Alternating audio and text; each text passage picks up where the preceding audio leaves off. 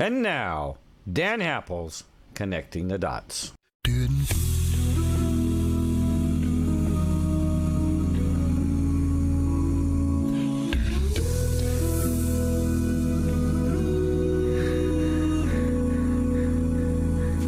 If tomorrow all the things were gone, I'd work for all my life, and I had to start again with just my children and my wife.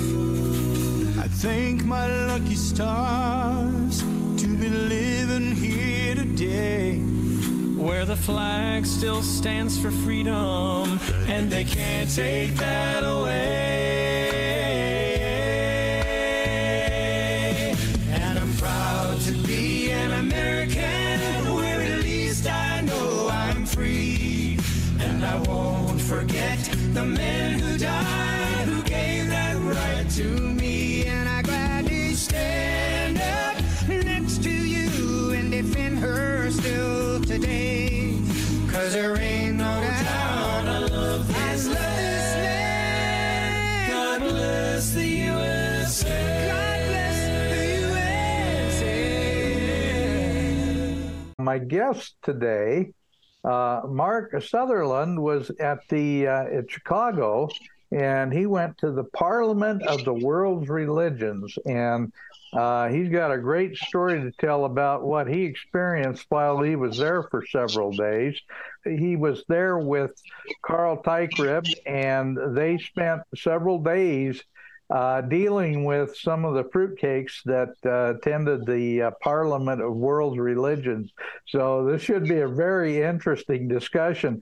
And Mark, I'm going to introduce you to someone you've not met before, but uh, Elizabeth Liz Yore is a lady. She's an attorney from the Chicago area, and she worked with the Illinois uh, Department of uh, Uh, Children's uh, Department of Children and Family Services. She spent five years working with uh, Oprah Winfrey and her HARPO program. And uh, Liz has been at the Vatican numerous times, and she was actually invited there by uh, Pope Francis, and uh, got a chance to see exactly what was going on with this new Marxist uh, uh, Pope that we've got. But anyway, it looks like, uh, Thumper, we're ready to go. Go ahead and play our lead in, and we'll get back to the program. All right, here we go.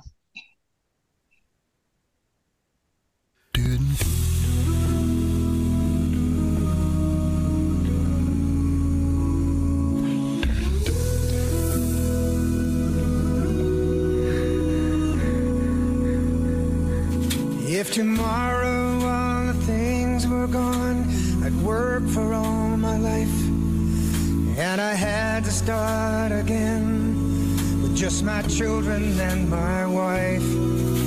I thank my lucky stars to be living here today, where the flag still stands for freedom, and they can't take that away.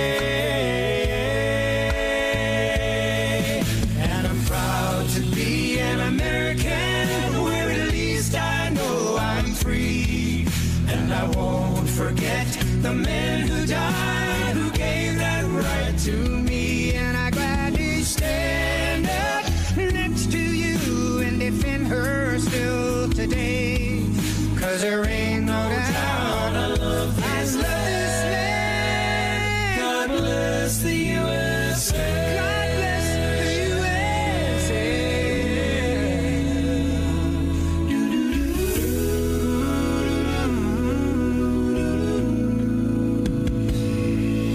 From the lakes of Minnesota to the hills of Tennessee, across the plains of Texas, oh, from sea to shining sea, from Detroit down to Houston, New York to L A, where there's pride in every American heart, and it's time we stand and say.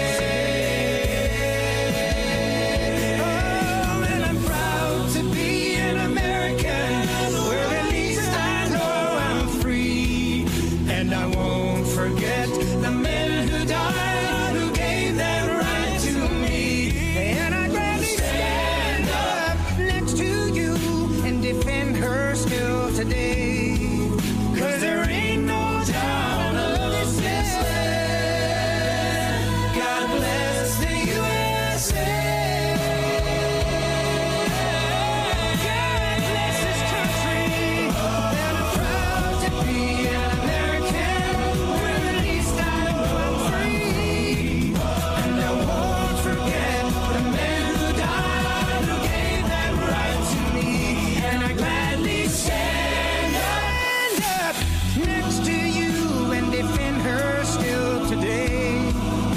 'Cause there ain't no doubt on I love this land.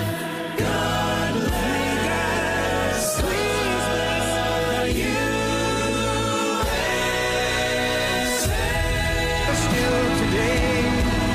'Cause there ain't no doubt. Oh. Well, good afternoon. Welcome to Connecting the Dots with Dan Happel. I see that uh, Mark Sutherland and Elizabeth Yore are with us. Uh, we're also going to be joined at a, a certain point by uh, Alex Newman. Alex is going to be joining because he wants to hear what uh, Mark has to say about the Parliament of uh, of Modern Religions or whatever crazy thing that they came up with uh, in Chicago. And Liz said she wanted to go to that, but she had some other commitments and couldn't make it. She's going to be very interested in what you have to say, Mark, because um, Liz has worked with uh, trying to stop human trafficking. She has identified many of the problems within the Catholic Church that uh, pedophilia and some of the things have been covered up under uh, Pope Francis. Uh, she's got quite a good background. She wrote for the Remnant magazine for a long time. I don't know if she still is, but uh, she's very definitely someone who understands the whole human trafficking and how it's tied in with the modern Catholic Church. And you're going to be talking about what you discovered in Chicago with the whole uh, Parliament of World's Religions. So uh, with that said, Mark, welcome to the program. Good to see you, my friend. Dan, fantastic to see you again. It was fantastic to see you. Um, it looks like maybe just over a week ago when we were at the Red Pill. It was fantastic to see you and to see uh, other other friends, and it was a real shot in the arm and a real encouragement for me personally.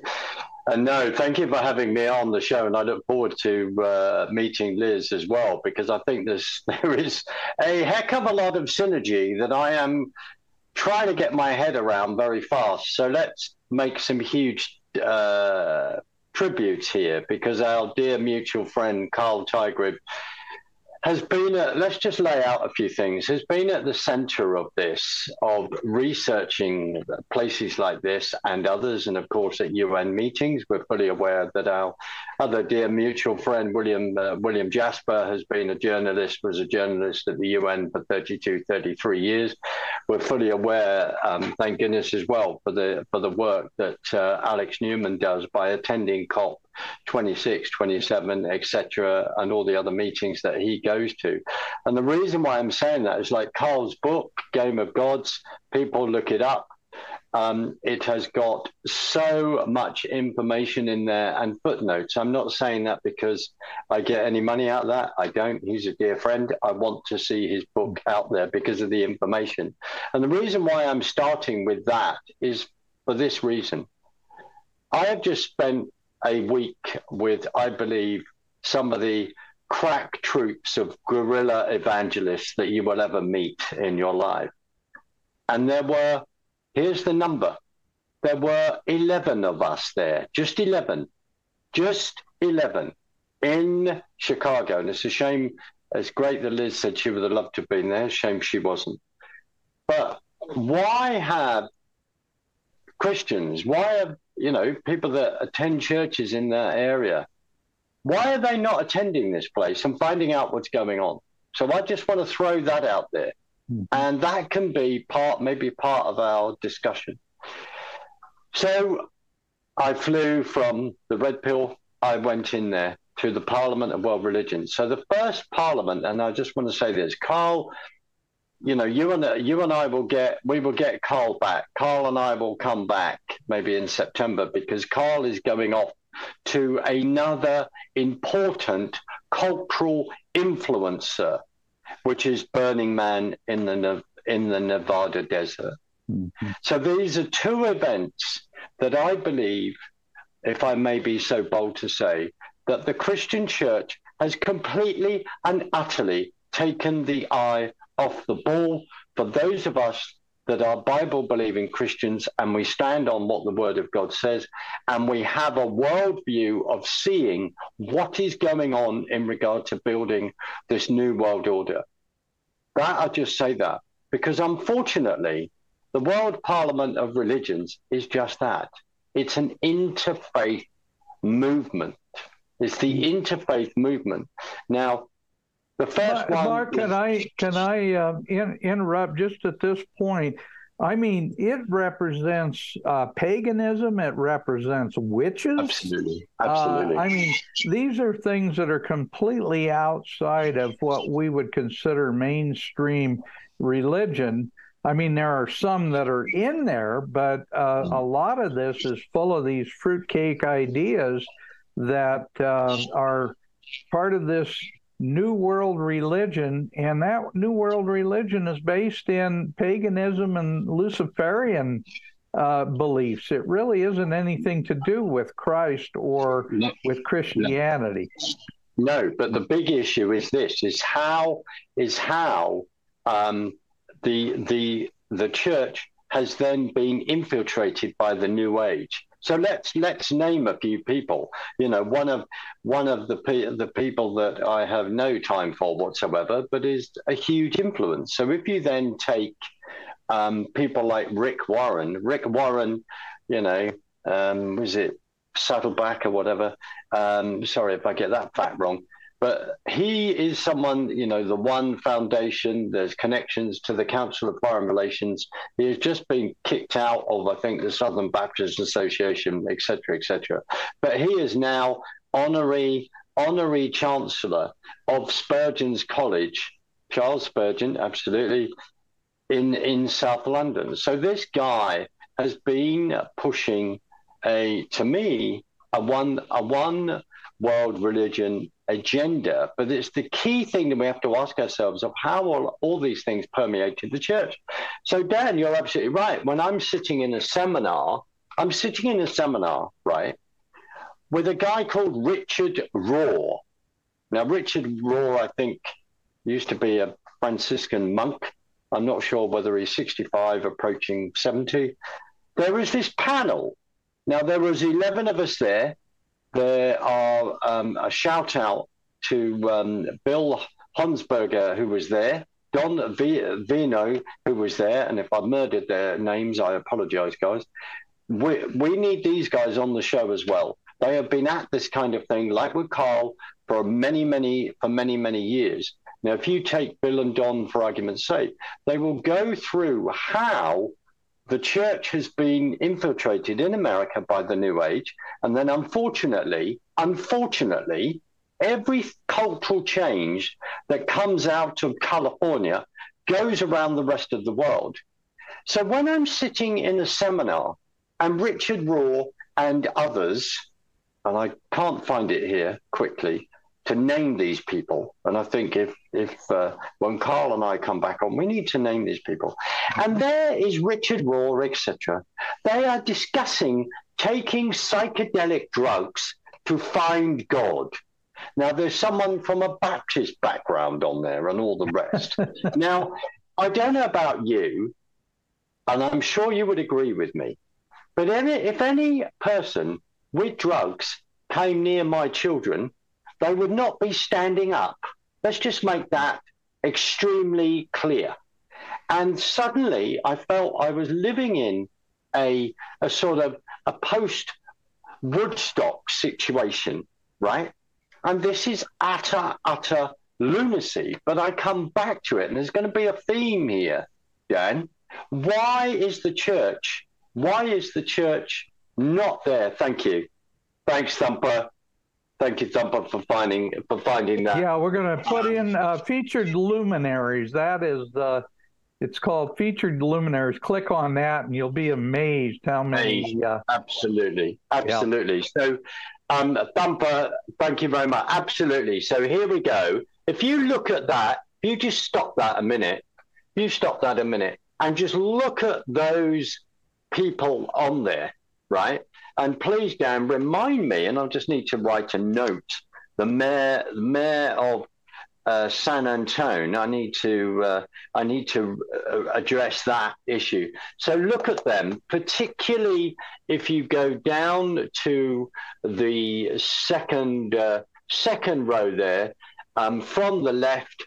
But you see there is a blonde woman in the middle there, highly influential. Then you've got people from, you know, Episcopalian church there, the Lutheran church, et cetera, et cetera, all, all pushing this, this uh, one world religion, this interfaith movement. And now this, this is the key thing. And this is where, where, someone like Carl has has really been working on this and exposing this. When you are then walking into these seminars, and I, I'm going to, I don't know, Thumper, if you could come back to my camera, right? If you could come back to me, I don't know if people can see this, right? This is the book that they give out, right? Look at this, at how thick this is, okay? This weighs a heck of a lot of, a few pounds, my friend. And in here are all the seminars, okay, that are being listed. So from, from the Monday to Friday. Now, supposedly, your best friend and mine, Ja- uh, Nancy Pelosi, was supposed to be addressing the Parliament of World Religions. I don't think that happened, but I know that your other friend, Dan, Jesse Jackson, actually turned up. He actually turned up as well. It was addressed by the mayor of Chicago and all, the, all of this kind of thing. What the key message is this, and Alex and Carl, Alex has talked about this when he has attended COP twenty-seven, and of course, Debbie uh, Guadalupe is also backing that up and saying this. And of course, with Debbie's, you know, Um, work and yours in regard to Agenda twenty-one and Agenda thirty.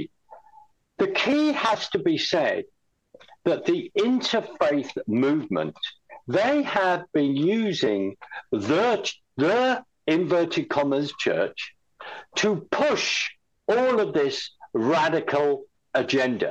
That's something that we have to face up to. Now, you and I, We we would term that, especially when they're starting to spout New Age nonsense and all the rest. I've witnessed quite a lot, and I'm I'm gonna I want to give you a case in point. So the whole thing of the worship of Gaia, the worship of Mother Earth, we need to um, we need to get rid of fossil fuel. Now you and I can have an interesting discussion about whether, you know, oil is a fossil fuel. And I'll turn around and say, what a wonderful gift from God. It it doesn't, it's not, it, this is a shock to some. It doesn't run out. Having talked to various oilmen, it doesn't run out, right? Mm-hmm. So under this whole thing of pushing all this and going, right, well, we're all worried that the Earth is going to naturally warm up, you know, by another one point five uh, degrees centigrade. And if it does, and if it's pushed over the edge, then that's it. So without a word of a lie, the first seminar I walked into with some excuse of Christians who are saying that they are in the media and all of this, they're all part of the emerging church nonsense. They are all part of a movement that moves away from what the Bible talks about, what the Bible says. They are moving away from the tenets. They then become pro-gay marriage, pro-wokeism, every single rainbow, you know, they're out there. They are then pushing transgender and all the rest. Now, I witnessed one particular site, which I really want, I'm, I'm going to say I really got to get out of my head, which is a man in a skirt with a beard, with a church dog collar on, walking around, right? Now, I'm going to say this as well. These people need Jesus. They need Jesus, like everyone. Our big, the thing is, when we are alpha males, when we have, quite rightly, a biblical, the biblical viewpoint on marriage, et cetera, sexuality, for us then to be within that atmosphere, this is challenging. This is absolutely challenging. So one seminar, I was in there within three minutes. A ju- excuse of a journalist said that the nearest person I can think of who is the Antichrist is Donald Trump. Mm-hmm. So that was rather interesting. Then someone goes, uh, later on in other seminars, you get the impression that the other person that they think is nearest to the Antichrist is Putin.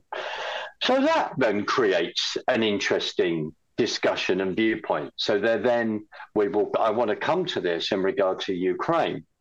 So one seminar that I was in on the Thursday is the faith-based divestment from fossil fuels. I'll just repeat that because some of us need to get our head around the fact that these lunatics are discussing this. And I will say it again. As you know, my dear friend, when you are in front of people and you are hearing straight from the horse's mouth, so to speak, or the other end, yeah. but on the other end, good one, Dan. um, the fact, the fact is, you can't deny it. So I'll read you this, right? Faith-based divestment from fossil fuels. A major cause of the climate emergency is the extraction and burning of fossil fuels, coal, gas, and oil. To avoid catas- catastrophic, catastrophic effects of global warming, a zero-carbon economy must be achieved by twenty fifty. But emissions of greenhouse gases are still rising. Divestment means that the finances of any institution or individual do not support fossil fuel extraction directly or indirectly is now a global movement totaling trillions of dollars. Faith-based institutions are a significant part of this movement. Selling assets related to the fossil fuel industry and also committing not to invest them in the future. Divestment sends a message both to the industry and society at large that moving to a carbon-free economy cannot be delayed, and the teachings of our faith traditions require us to take action. In this session, expert speakers present on the divestment programs and strategies in their faith communities and the values on which they are based. So, Imam Safet Katovic is a trustee of P O W R, and I'll try and work out that definition, and the former head of I S N A's Interfaith Dialogue Office. The Reverend Rob Foer is the Director of Faith-Based Investing and Corporate Engagement for the Presbyterian Church U S A. Hmm. Professor Michael Trice is a trustee of P O W R and the Director of the Center for Ecumenical and Interreligious Engagement at Seattle University. I go on. I'm going to leave the last one as the punchline. David Hales is an American ev- environmentalist. He chairs the Climate Action Task Force at the Parliament of the World Religions. Karenna Gore, yes, Al Gore's mm-hmm. daughter, is the founder and executive director of the Center for Earth Ethics at Union Theological Seminary in New York.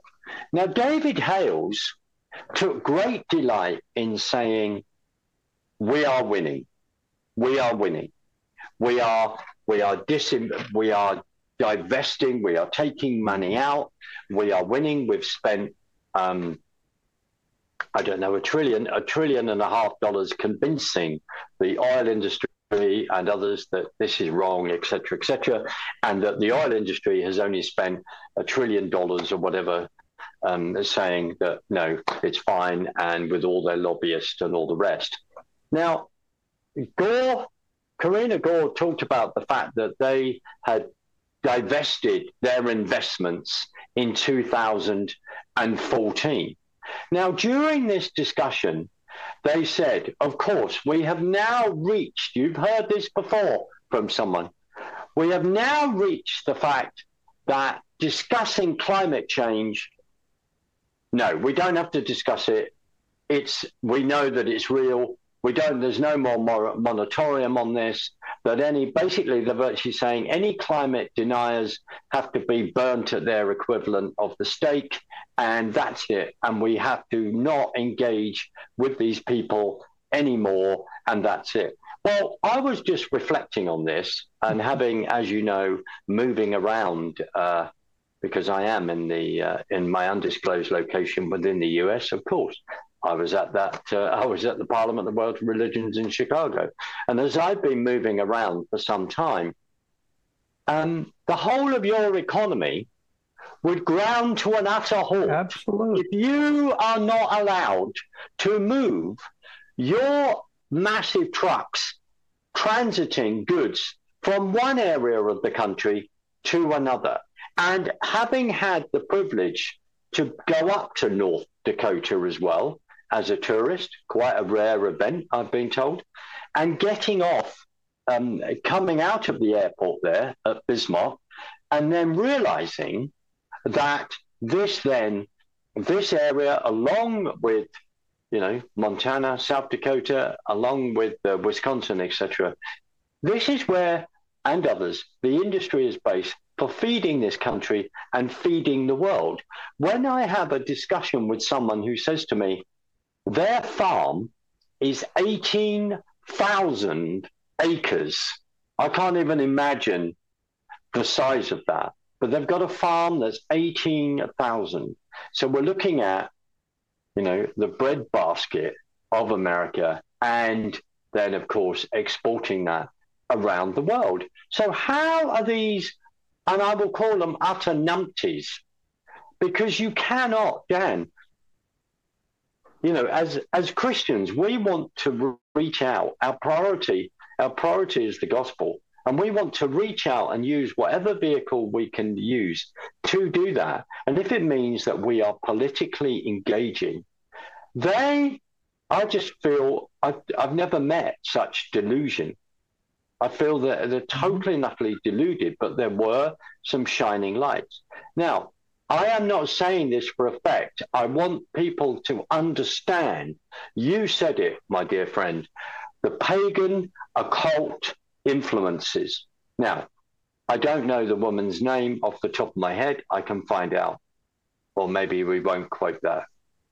But during this particular seminar last Thursday, and it started at eight, ended at half past nine. Halfway through it, and Carl and I, we attended this seminar together, and I witnessed this.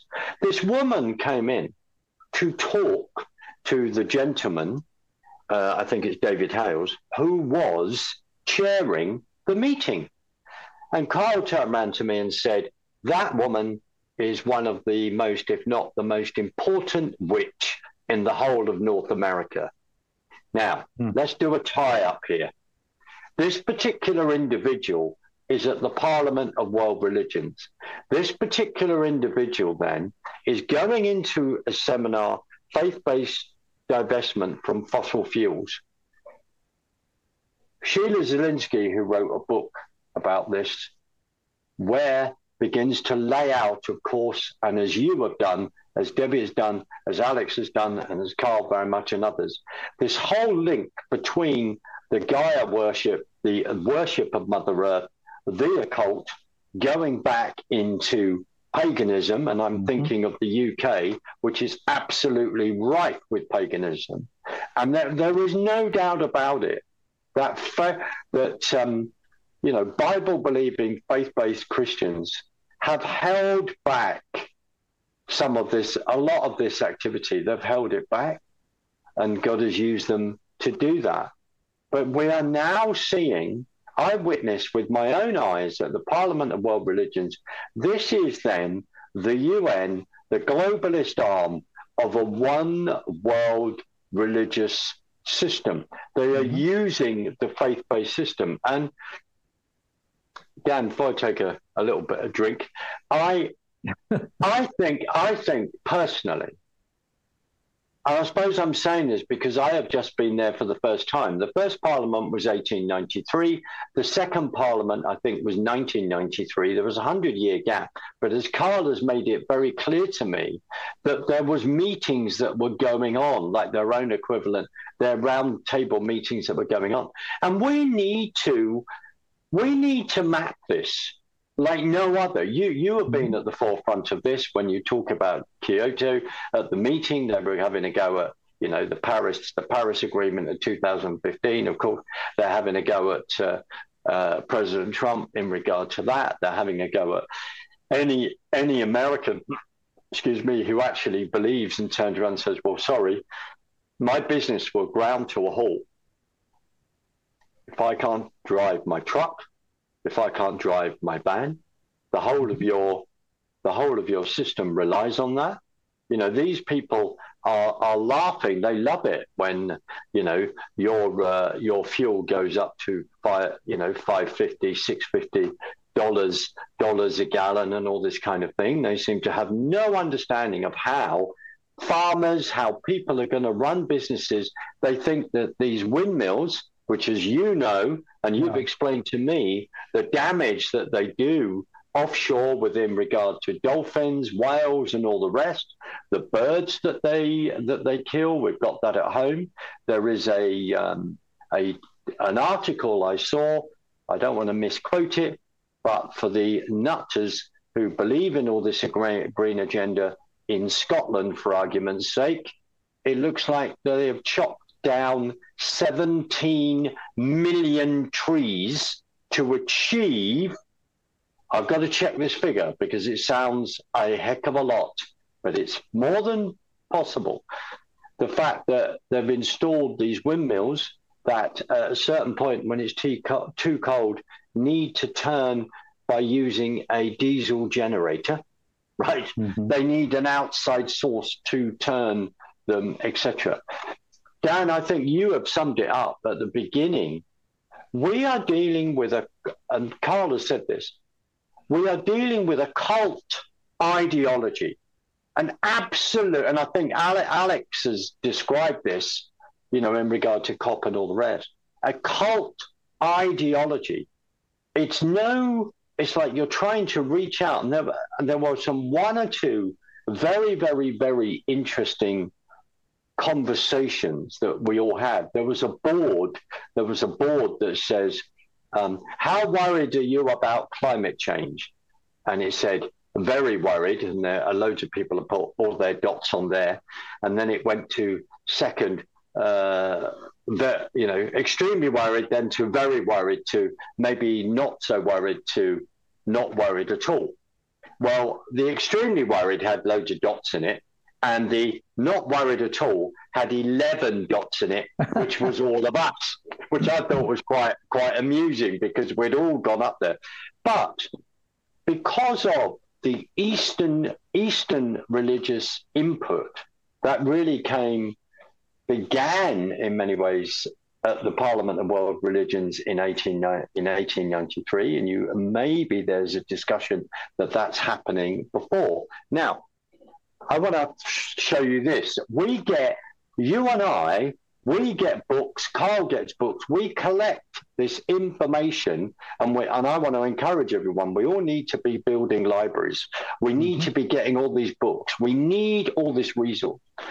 So this gentleman ended up speaking at the Parliament of World Religions in eighteen ninety-three. There was a false start to that. He had heard about this in India, came from India to Chicago. Now, of course, Chicago at that time and then going into um, it economically and all the rest, it's a very, as you know, you know where it is, you're fully aware of the politics of Chicago and all the rest. And as we say, if we believe in Ephesians six, we're not fighting flesh and blood, but principalities and powers. There is a huge spiritual battle that's going on in Chicago. It's not surprising if we list some of the people that have been part of that.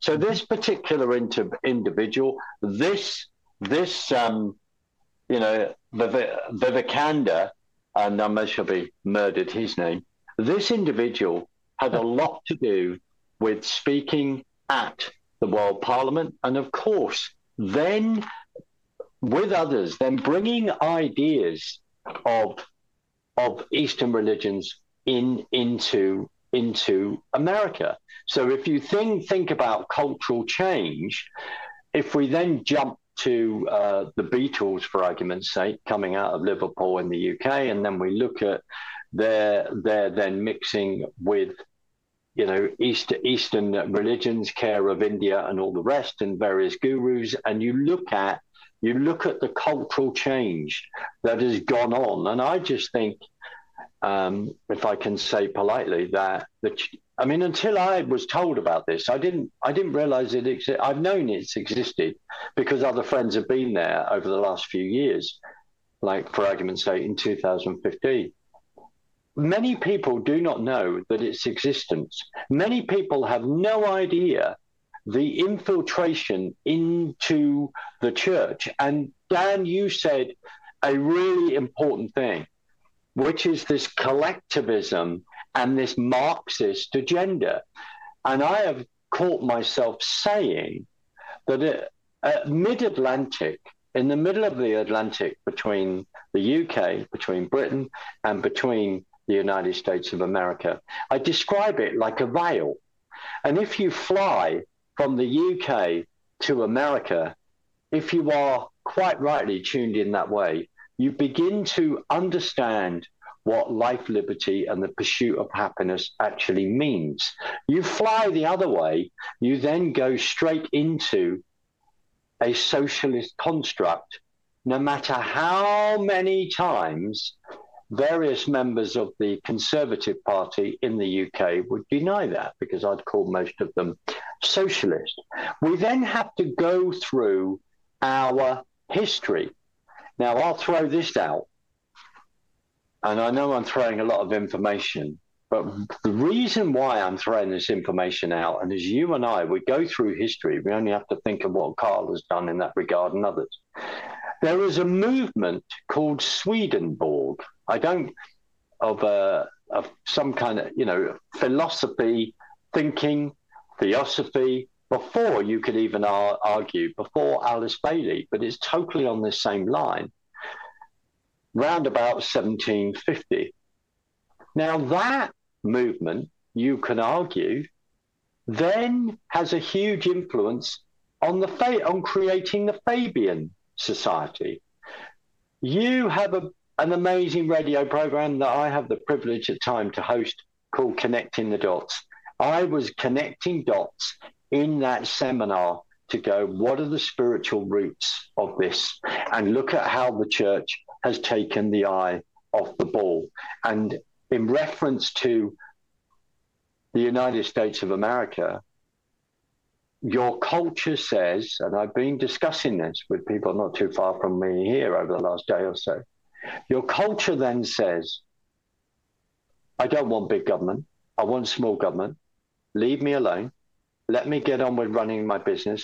Let me care for my family. Let me be family-centered. And I do not want big government. Absolutely, I stand on that. I stand with you, and I fully agree with you. But what has happened is that we within the church have taken the eye off the ball in regard to these kind of movements that have been going on because of the joining of putting people into political positions, putting people realizing that if they get into the interfaith movement, if they push the interfaith agenda into faith, into faith arena, that is how the cultural change will happen massively. Where you and I see it, there are people younger than us. They might be earning good money, but they have a collectivism and Marxist ideal, and they do not respect the historic roots of how America has come about. They do not understand the Constitution. They do not understand why this is so important, because this lot, this lot at the Parliament of World Religions are, with all these seminars, with all this training, are people that are bringing, helping to bring all of this in, and that within church communities, I'm going to say it, they are then bringing in our demise. They're bringing in mm-hmm. our demise because they're plugged into this. So I want to give you, I want to quickly uh, just tell you another another little anecdote, right? Because there's all of this going on. And there were um, members of staff there of the conference centre, so they're in charge of, um, you know, running the audio visual and making sure that various things happen. I mean, I have to say it was one of the most disorganised conferences, where you would go to go to a seminar and suddenly it's cancelled and all this kind of thing. I understand that uh, the event management pulled out two weeks before, so that's rather interesting. Anyway, there's these guys, your average, wonderful, blue-collar worker, Chicago. They're sitting round a table, and I go up to them and I said, uh, do you know what's going on here? And these guys went, no. I said, these people here are plotting your demise. And I go, well, why, why do they want to do that? Because they believe, they believe in a new world order. They basically want this genocide. And actually, they that was coming virtually out of their mouths, which is genocide of the human race. So I had a chat with these guys. And they said, one guy said, well, I can't really give my political opinion, but I am the silent majority. And I said, hallelujah. I said, I want to reassure you and say that there are a few of us here that are researching what's going on so we can find out what's going on and take that information to other people because we care. And I said, I may not be from this country, but I care about this country very, very much. Dan, I just want to take it in a slightly different direction. I've got my I've got my computer here, but I want to give people an understanding. Carl Teichrib explained to me that it's the Bahá'í Faith that are the center of this in many ways. And because the Bahá'í Faith refers to the replacement of collective political norms and values of the nineteenth century, something I've just put put up. They they passionately believe in a new world order. Hmm. Now, I don't really know much about the Baha'i faith, and I'm going to find out, because by going to the Parliament of Religions, my dear friend, it's meant that I've got to find out about that. I've got to find out about this. And praise God that Jesus is my Lord and Savior and protector in that environment, because some people said, well, how could you go into that? It's full of this, it's full of that. Absolutely, it's full of paganism. Absolutely, it's full of the, the occult. But my God is bigger than all of that, and I don't go in there, you know, I don't go in there um, not being aware of these things. I'm, I don't. Mm-hmm. But Mark, Mark we, um...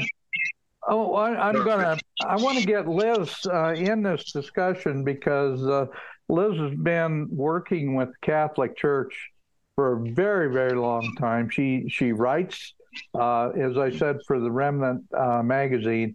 But um, one of the things that Liz did as an attorney, working with the Illinois uh, Children Welfare and uh, uh, working with Oprah Winfrey. Uh, and trying to stop human trafficking around the world, uh, Liz had a chance to really get to see what the Vatican and what Pope Francis was all about fairly early on. And uh, Liz, I'm, you haven't said a word yet, so I want to welcome you to the program. Mark, this will give you a chance to get that drink, and uh, I, I want you to hear what Liz has got to say about her uh, experiences with the same kind of stuff that was going on in the Catholic Church. Uh, Liz, you're going to have to unmute yourself. There Mark, you go. Mark, I wanted to quote a great Brit because what you were talking about reminded me of his famous quote, when people forget or stop believing in God, it's not that they believe in nothing, they believe in anything. And that anything is the craziness that you saw. And thank you so much for describing. That was G K Chesterton. And I think, you know, it's, we now see that when people don't have Jesus Christ in their life, Um, that they will, in their search for quote unquote spirituality, um, they will go down a very dark, dark place. Um, in twenty thirteen, I went to the Vatican Uh, Pope Francis was sponsoring a human trafficking conference. And Mark, in audience, I thought, you know, here was the Pope talking about something that I cared a great deal about. I went into this conference, eighty people from around the world, and I I thought I was in a radical N G O. I, uh, there were people from the Obama administration, radicals from the U N, and talking about climate change. And what does climate change have to do with human trafficking? Absolutely nothing. There was not a mention of evil. Um, there was not a mention of um, what fuels human trafficking. So anyway, as a result, I realized something nefarious was going on in this brand new papacy.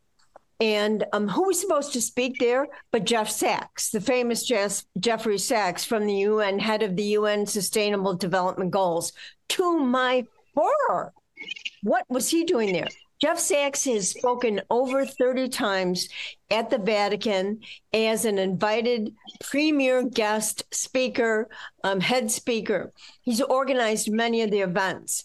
Um, and, you know, Pope Francis has um, approved the Vatican's um, approval of the U N Sustainable Development Goals, which go against many of the tenets of the faith.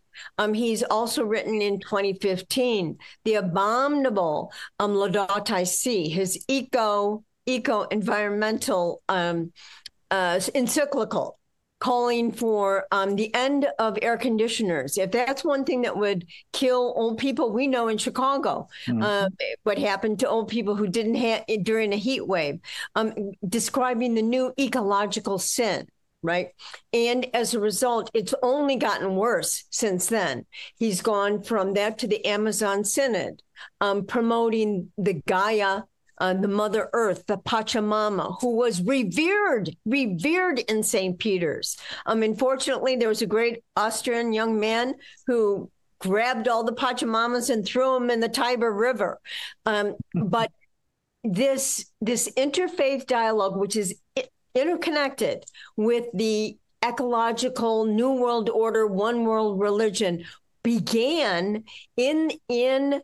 Um, Chicago, but also was promoted by a global serial predator, a cardinal by the name of Ted McCarrick, who traveled around the world on behalf of the U S government, on behalf of the Catholic Church, promoting interfaith dialogue. And people who do not have a strong basis or, or have critical thinking skills will think, oh, dialoguing with interfaith communities. That sounds wonderful, doesn't it? Um, and instead, what happens is the watered down of Christianity, actually the erasure of Christianity. And we now have a pope that is talking about um, uh, uh, an Amazon Synod, an Amazon enculturation Catholic mass, quote unquote Catholic mass, where they um, adore pagan idols. Um, and Pachamama is a pagan idol, the goddess of fertility. So it is this interconnection. And as you probably saw in the conference, um, the, e um, the eco-friendly interfaith dialogue is always the sky is falling. It's panic. It's, you know, everything is, we're at a catastrophe. And what I want to urge people is that I went back to the Vatican in twenty fifteen with some of the finest scientists in the world um, who were absolutely shocked and panic-stricken because Francis was going to endorse this radical um, ideology. Um, and they were there to talk to him, the, you know, the Pope of dialogue, right? This is about dialogue, right, folks? Um, they were trying to, and these are men who put men on the moon, ran NASA, the finest geologists at M I T, um, finest climatologists in the world. He would not sit down with them. He would not meet with them. His people would not meet with them. There is no such thing as a dialogue. This is a radical depopulation agenda, first and foremost. That's what they're doing with the fossil fuels, because eliminating fossil fuels will not, not only deindustrialize the West, but it will depopulate the poor who they care about and are exploiting. Africa will be devastated. because the poor rely on false, fossil fuels to eat and to survive, more, even more than we do. Um, so, but people people are lazy. They're overwhelmed, frankly, with everything that's happening in their lives. But their churches are being hijacked. The Christian churches are being hijacked by this radical ideology. And, um, you know, Chicago is the belly of the beast. Saul Alinsky, Barack Obama, Hillary Clinton, John Podesta, Susan Rice, uh, Susan Rice, um, Valerie Jarrett. You go down the list. Joseph Bernardine. This is where it all started, mm-hmm. um, and so we have we have to have this clarion call that people people don't understand. We have the Satan Conference in Boston, which was sold out. We have Satan clubs in schools around the country. Um, we have the Satan Temple in Texas demanding that abortion is legal in Texas because it is their sacred liturgy, is it not? And so um, this is, you know, this is a clarion call. And going to this conference, you saw soup to nuts, I'm sure. Um, everything from the eco-maniacs to... Mostly nuts, Liz. Yeah, Mostly well, nuts. we, he pointed out the nuts. Um, so, but the Catholic Church under this, you know, radical Marxist Pope um, yes. is knee-deep in this and driving it and putting, quite frankly, into Catholic schools and Absolutely. into... education, the curriculum of eco-madness. Um, and so, um, you know, I've been trying to warn people, this is nothing but a retreat back to paganism, pure and simple, pagan worship. Um, you saw it, um, and people can't, you know, they just, because they're not catechized, they don't know their Bible. Um, they don't know the tenets of their religion. And, and frankly, and this is my last thing, the U N Sustainable Development Goals, all I think seventeen of them, um, are the new Ten Commandments. That's what they're going to be pushing as the new, as the new religion. Um, and so it's time for people to wake up and start fighting back. Yeah, this has nothing to do with Uh, with religion, really. The new religion is Gaia. The new religion is this uh, Satanism and paganism. And um, certainly when they start talking about a, a new religion that's inclusive of all these uh, different uh, weird things like witchcraft and paganism and all the rest, the one thing, and, and Mark, you started talking about this, and then I'm going to turn it over to you, but you mentioned the Eastern religions. Virtually all of the Eastern religions do not believe in individualism. Virtually all of them believe in collectivism and in a collective identity and a groupthink. That is the Eastern religion way. And quite frankly, Christianity is the exact opposite of that. And, and because it was so uh, critical for the development of our country, the idea of unalienable rights, God-given rights, and that uh, rights do not come from man, they come, come from God. Right.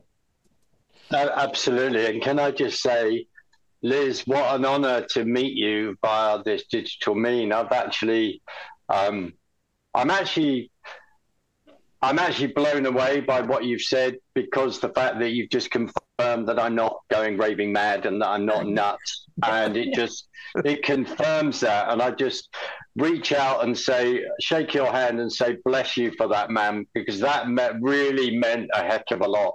Okay. Because the fact that you have been there, the fact that um, not, I have a book, not that I met her, but, but uh, Dan knows her. That's why I started at the beginning, and I missed out Joan Vion as well, that, that would attend these meetings. And Liz, the fact that you have been to the Vatican, you are absolutely right. This voice needs to get louder and louder and louder. And I am as frustrated, I think, as maybe as you are, that people are not listening. And Dan, you are absolutely right. The faith that, you know, the faith that, that is in the way of this is true Bible-believing Christians. They don't want that. who, because of the fact that, you know, God so loved the world that he sent his only son. It, it comes down to us, whoever, you know, uh, believes believes it. It comes down to the in, our individual. We are made in God's image, our individual relationship. He invites us into that. We all have a job to do. And what's fascinating, you quite rightly, and I, when I was with you and I had that wonderful uh, talk with one of your dear friends, when I used alienable rights and he turned around to me and complimented me on that, and it means a lot. At this conference, Liz, as well, they were just, Lisa, they were just chucking out our democracy, a threat to our democracy, and all this kind of thing. And I've, the reason why I reacted to wonderfully to what you said is because I am totally and utterly frustrated that people don't see this, and that I've suddenly had a wake-up call. You know, when you're getting when you're getting conversation, when you, when some people turn around to you and say, "So, what's wrong with the Pope going rounds meeting with all these uh, yeah. different religions and faith?" And I'm going, "Well, there's a heck of a lot wrong with it." And then we're called extremists. And then, as you quite rightly, you turn around and say that in two thousand fifteen, there you are, with all these other scientists, with all these other experts, and they, you know, NASA, whatever, and the Pope and his team refuse. They refuse to talk to you. That says to me that this is a cult, that this uh, movement is extremely dangerous. And the fact that they are turning around and going, well, the whole thing of climate denial is over. I want to say from the bottom of my heart, what an honor it is to be on this program with you, because your voice is so important, and others. And man, oh man, do we, we're screaming, we're shouting. You know, my friend Carl has been doing this for thirty-five years. We, we are, we've just got to keep, we've got, I feel as though I'm a new kid on the block to some of this, to be honest. But we have just got to keep going and sound the alarm, um, because We are fa- we are totally and utterly facing it. And while various people are going along to their social club that they uh, call churches on a Sunday, they are not paying it. I'm, I'm going to say it. They are not paying attention to what's going on. And then you go along and you're trying to talk to people and they go, oh, yes, don't worry, it's all okay. Well, it's not all okay, and I'm extremely concerned about it, and I'm extremely concerned that we are sleepwalking into this. And you said it brilliantly. We are called to raise the alarm, and we are called to push back, and at the end of the day, it is the gospel, and that is, you know, we're, get, we're trying to get out there front and center. What you were describing about Chicago, that's the other reason I reacted, because I just thought, fantastic. You see this. You named all those individuals. You know, Bill Ayers, let's launch uh, Barack Hussein Obama's uh, career on my couch in a flat, married to Nad- Nadine Dawn. Let's just remind ourselves the Weather Underground that went around putting bombs around America. And sadly, I think one particular policeman, maybe more, got killed. Mm-hmm. This is appalling. We must not forget this. And of course, as you would say, it struck me, because of the incredible people I, I was with, the indoctrination through universities. Yeah. We've, we've discussed this infinitum. The whole thing of academia, and then suddenly within the U K as well, it suddenly after the COVID-Novid pandemic and nonsense, this all came out full speed. Within our uh, institutions at home, every single institution has been invaded with a Marxist collectivist ideology. And that is why the church, during the whole pandemic of nonsense in the U K, was an utter disgrace, was an utter disgrace, because they could not, they then accepted this collectivist worldview. They accepted what the government was telling them, and their interpretation of Romans thirteen is something that I profoundly disagree with. And that is why America exists, if I may, if I may say. I'm just going to be quiet, but I just, I cannot say this enough. What an honor to be here, to hear you talk about what you then found at the Catholic Church. And somehow we have got to so, so encourage each other and find that energy to get this louder and louder and louder, because I do not think that this subject is being addressed properly, because it's how they have then created the situation to take this country down. And mm-hmm. believe it, and that, that upsets me very, very much. Well, as a matter of fact, you mentioned something that's important, the plandemic. Um, there were a couple of things that were shut down. Uh, many small businesses were shut down, but churches were shut down. And uh, they didn't shut down strip clubs. They didn't shut down Walmart, but somehow they had to shut, shut down all the churches. This is obviously part of a much bigger plan. Liz? Well, you know, Dan, that was Pope Francis who mandated all the churches be closed. Mm-hmm. That was Pope Francis who mandated that everybody take the jab. It was it was Pope Francis who met with Albert Bourla of uh, Pfizer and the Moderna C E O, and um, all all the rest. You know, had a major health conference with all the um, people pushing the COVID agenda with Tony Fauci. Um, and who did he meet with last week? He met with Bill Clinton and Alexander Soros. And who did he meet with a few months ago? Uh, what's her name? De Rothschild, Linda mm-hmm. Rothschild.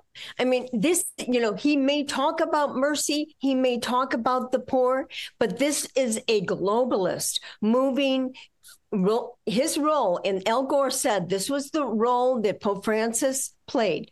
Al Gore could not provide the moral voice for the environmental movement. Neither could Leo DiCaprio provide the moral voice. But then they knew, they knew when they elected him, they knew that Jorge Bergoglio would provide the moral voice for the environmental movement. And he almost immediately, encyclical after encyclical, conference after conference, inviting all these radical environmentalists. He wasn't interested in dialoguing with the other side. He was interested in pushing the U N agenda, and invited in Guterres, invited in um, the head of the U N, and and frankly, frankly, in my opinion, Jeffrey Sachs ran the Vatican's U N eco environmental agenda for the last five and a half, six years. He made, wrote the documents and provided the platform that the Vatican gave. Now, remember, this is the same Vatican that one of the bishops from the Vatican, who's close to Jeffrey Sachs, said the country that best reflects the social justice teaching of the Catholic Church is China. I mean, no, it's just, yeah. you cannot, you cannot, this is beyond, beyond the can. And, and so um, we're going back, you'll be happy to know, um, we're going back um, in October, the end of October, to, you know, the conservative Catholics, traditional Catholics in the United States are united against Francis. They're vocal against Francis. They have battled Um, their bishops and their cardinals and the papacy um, over all these issues, and calling him out. And you know, the great thing, really, Mark and Dan, this is what I really, you know, this is an opportunity for us to educate, myself included. I didn't know anything about the environment. I knew very little about Marxism. I knew, you know, you know, my the I never read the great popes who are battling um, modernism. I've now become up to speed. I didn't. I had no idea what was going on in the U N Sustainable Development Goals. It, you know, curls my hair that, you know, that I have to sit here and read this stuff. But I've been educated, and so can other people. Um, they can be educated, and you know, I I believe that this is our test. That Christ is really testing us. And at our judgment, he's going to say, did you love me? Did you fight for me? Did you fight for my church? Um, and did you fight for the children. I mean, mm-hmm. that because this is all about depopulation. This is, they want, and they've said so, Paul Ehrlich, who, by the way, Paul Ehrlich, the author of The Population Bomb, nineteen sixty-nine, he spoke at the Vatican as an honored guest twice. I thought wow. he was dead. dead. And um, so, I mean, and, and we know that the bottom line is they feel that the carrying capacity of the earth is five hundred million people, not eight billion, or we're close to eight billion, but five hundred million. Now, COVID, you know, just was kind of a, a drop in the bucket, um, but in abortion is just a drop in the bucket.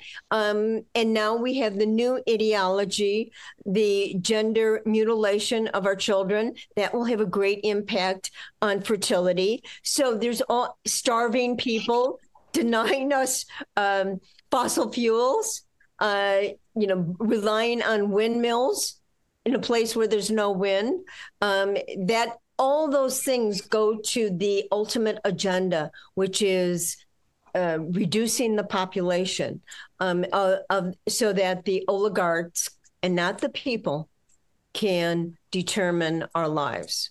Mm-hmm. Very much. Uh, Liz, I, I see that uh, Alex Newman is on, and I wanted, Alex, I'm going to give you an opportunity to uh, Uh, ask Mark about the conference. Uh, I you have not met Liz Yore. Liz is a very, very good friend from Chicago. Uh, Liz worked with uh, uh, Oprah Winfrey. She was with uh, the group, uh, the uh, Illinois Department of Children and Family Services. She was their lead counsel. She is an attorney, and she's been fighting against child trafficking worldwide for decades. And uh, Liz is really uh, a super, super sharp lady. She is. She was talking a little earlier about one of her several trips to the Vatican where she was invited specially by uh, Pope Francis, and where she observed firsthand the Marxification of the Vatican and the the uh, uh, cardinals, the Church of uh, uh, Cardinals, and how this whole thing has really, really changed and become uh, now the Catholic Church is actually entertaining paganism Uh, through uh, Gaia worship and some really weird things. Anyway, I, I thought she would be a great uh, a, a great asset to the program. This is an opportunity to uh, kind of meet her as well, because I know you've got a great uh, article planned for The New American, and I think you probably have another one maybe for uh, also for the Epoch Times. Uh, anyway. Uh, welcome to the program, Alex. Uh, go ahead and ask whatever questions uh, you want, and I'm sure that uh, that Mark and Liz would be happy to answer in any way they can. Oh, well, thank you so much, Dan. It's great to be here. Great to see you, Mark, and nice to meet you, Liz. Um, uh, Liz, uh, I have a question. I just talked to a guy recently. Um, his name is uh, Thomas Hampson, and uh, he also is from Illinois, and uh, he worked uh, against child trafficking, and he worked a lot with um, the Illinois state government for years. Do you know him? He worked with me. Oh, okay, fantastic. Um, well, it's very, very great to meet you, and uh, thank you for what you're doing. Uh, Mark, great to see you. So um, how was the conference? Do we have a one world religion yet? Should we all bow down? We have a problem, um, Alex. Great to great to see you, and it was great to see you in person the other week. Um, and I tell you what, Liz, Liz is amazing. This we we all need us in the same room. I think we need a separate conference on yeah. all of the on all of these issues. To be quite honest, I think we have a an abs- This lady is amazing. It's such a privilege to meet her on here, Alex. Look, here we go. So the world, the World Parliament of Religions manual. Look how look how uh, thick that is. you'll be aware of, very aware of how some of these people think. Um, you know, by attending the faith-based divestment from fossil fuel seminar and all of this kind of thing, and various people throwing around, you know, Donald, Donald Trump's the Antichrist and Putin is the Antichrist and we need to get rid of fossil fuels and all of this. And basically the pagan worship that was, that I absorbed and everything, the fact that, that Alex, you know, there's a seminar on how to use psycholo- psychedelic drugs so that you can find God. Idiots like Richard Rohr. We have to, I believe, map out and name these people, because you you said something to me that um, I think was very important when we met the other week, when your concern about how the New Age has literally invaded the church. And you have concerns about that, as I do. And in many ways, some people are, are not aware. The, you know how these people set an agenda and they just keep going. So the agenda is this. No one can discuss ever again uh, climate change. It's a done deal. If you deny it, no, you must be you must be uh, burned at their, their, their stake or whatever. Um They will not have any discussion on those issues. The fact that they are absolutely um, trumpeting the fact that, uh, you know, the Biden administration, et cetera, et cetera. They are trumpeting all of that. You know about the political streams that, that are going on all at the same time. There were only eleven of us there, Alex. Only eleven of us. If Liz was free, she would have been there. If you were free, you would have been there. Why are buses not turning up full of Christians from local Bible-believing churches attending this? Why are they not being aware of this? That's another issue that I that I would uh, raise very much. Politically, let's throw this out.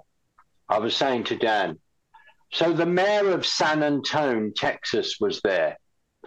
I can't think of his name, of Compassion U S A, turned around and says, it, it's not, yeah, absolutely, turns around and goes, it's not for us to ask for people's papers, it's up to us to ask how we can help. Well, there's half a million illegal immigrants over the last two years that have gone into San Antonio alone. So, Alex, that is on the, the on the agenda. They... Um, Yes, the whole genocide thing is on the agenda, but more importantly, you and I, as Bible-believing Christians who ha- who believe that Jesus is our Lord and Savior, we are reaching the point of being this hate group that they are pushing out. We are then seen as the extremists, and I don't, I, I don't think I'm using hyperbole. This is the next thing, constant. Constant. There was even a seminar on white nationalism and all this kind of thing. You can see the language. You are very aware of that language. You can see the language that is being pushed, the programming, et cetera, et cetera. And they, they, um, you know, they just believe that uh, they will have their, you know, only five hundred million people on the earth, of course, is genocide, that everything, they've got this utopian dream, um, and that everything is going to be absolutely fine. Well, as I've heard you say, I don't think so, basically. I mean, just got, I've just finished. The, the thing is, Alex, there are one or two people there where that's why we're there as well. There is evangelism going on, which is really, really interesting. And I, I just want to give you, talk about a seminar that now two friends of mine did, who were from our group. They then did a seminar on abortion without calling it abortion, and then create, and then had a fascinating discussion with one or two people in the room. And this, in the end, this woman stood up and said, I am as far left with all the issues going as possible. But upstairs, I have a pro-life sta- stand. I am against abortion. My mouth went on the floor, and I went, wow, Because I then thought, if we weren't there, if Don and Bill were not, and they are guests that you need on your show, that if they were not there, if we were not there engaging with these people, we wouldn't have heard that conversation. However, the denial, the acceptance, when people are walking around with like a ro- a little um, scarf, like the Church of England ministers on my side of the pond were, wear, or Presbyterians, and there is every single religion badged on it. Oh, my goodness. We do really have a problem, Houston, big time. So it's a mi- Alex, it's this mindset. And then, of course, we have got the the the Rick Warrens on the one hand, you've got the Richard Rohr, who are encouraging people to take psychedelic drugs and all this. And then I think Warren's links with the Council of Foreign Relations, et cetera. You know all that, but this has absolutely permeated the church, and people don't know about it. And I don't even know if people care about it. There are my thoughts. Mark, yeah. Mark, I'm going to ask you, and um, if you would illum- uh, uh, illuminate how many different uh, odd religions or groups that you ran into At, at this event. Would you, uh, can you kind of describe some of the pagan, and like you said, you had a, a a meeting where a witch came into the room, and was, would you talk about that a little bit? Well, I attended some uh, Gaia worshipping uh, ceremony. We were on the outside uh, worshipping this, uh, sorry, they were worshipping Mother Earth, basically. So you've got a load of that going on. There was one seminar when one of the most powerful, as they, they would call her, powerful witches of America turned up and all that. You have then got, of course, the Bahá'í Faith, every single Eastern uh, Eastern religion that you could think of. You then have got the Masons there, the whole caboodle. You've got the, there was the Catholic, Liz, there's some kind of Catholic uh, church uh, outreach there as well, with the cardboard cutout of the Pope. Whatever ever flavor that you can imagine, that flavor was there, you know, veganism, the whole thing, every single thing that you that you can think of was there. There was no stand from a Bible-believing Christian pointing, saying that sal- there is only one way to God and salvation is in Christ. There was no one who had that stand, because that would be an anathema to them, because it's then not inclusive.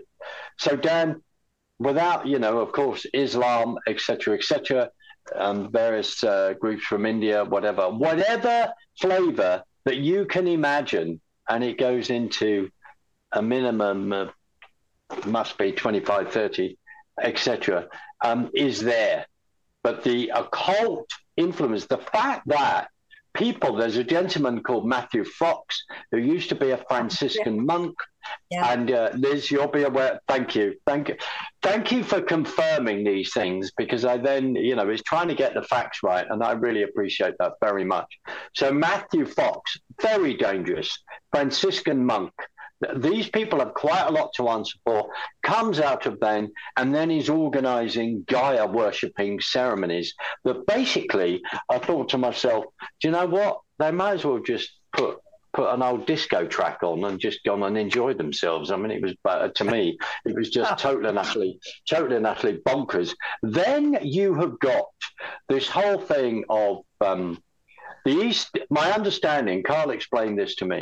So within the Eastern Star, the female, you know, branch of uh, masonry, they would then pull out a rug, and on that rug would have a pentagram. So there was a few, there was one big rug there, and other things of labyrinths and all this kind of thing. A total and utter mixture that is not Christ at all.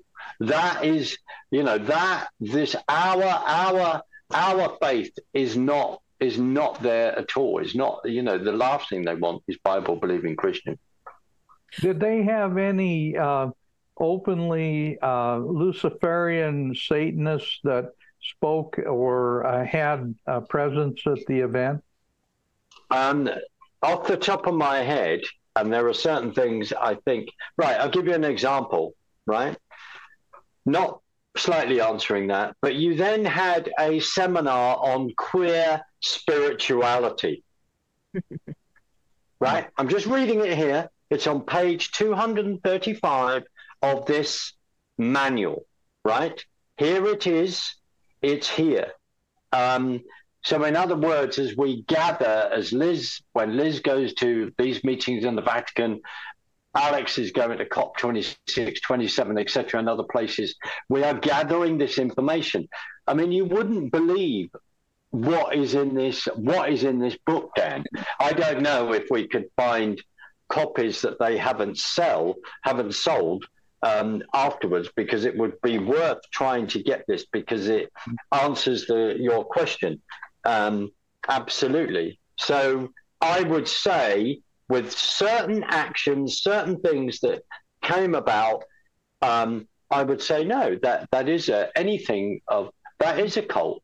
If you're worshiping Gaia and all the rest, I'll give you just read out one more.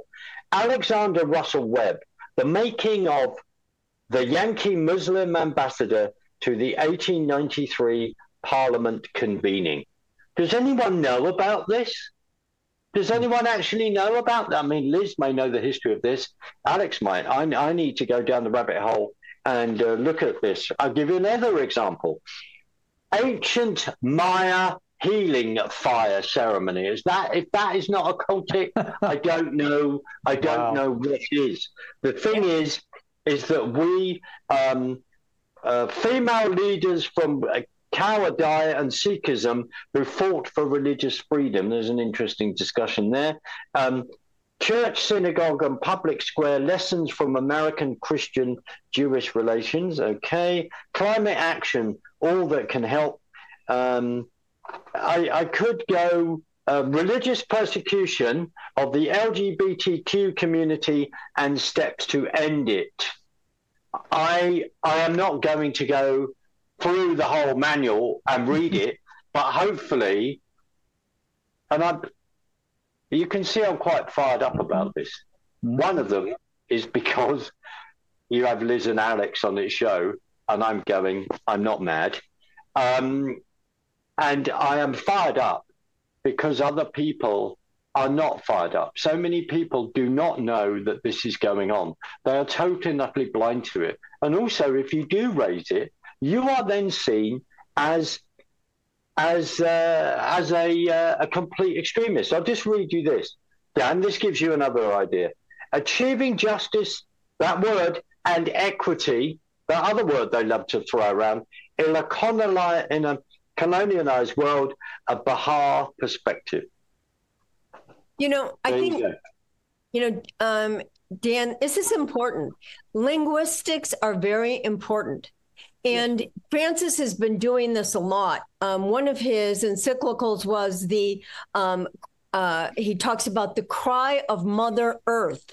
Mother Earth is groaning, you know, uh, giving human qualities to nature. Now, this is a man who has been absolutely silent with the genocide of the Uyghurs and underground church in China. This man has been silent about the butchering and genocide of Christians and Catholics in Nigeria and Sudan and all over Africa.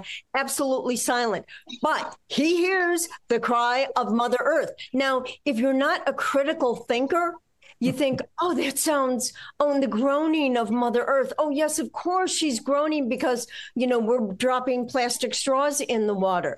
And the other thing that they're doing, and this is very subtle, I took all the, the terms used in Francis's documents using the word common.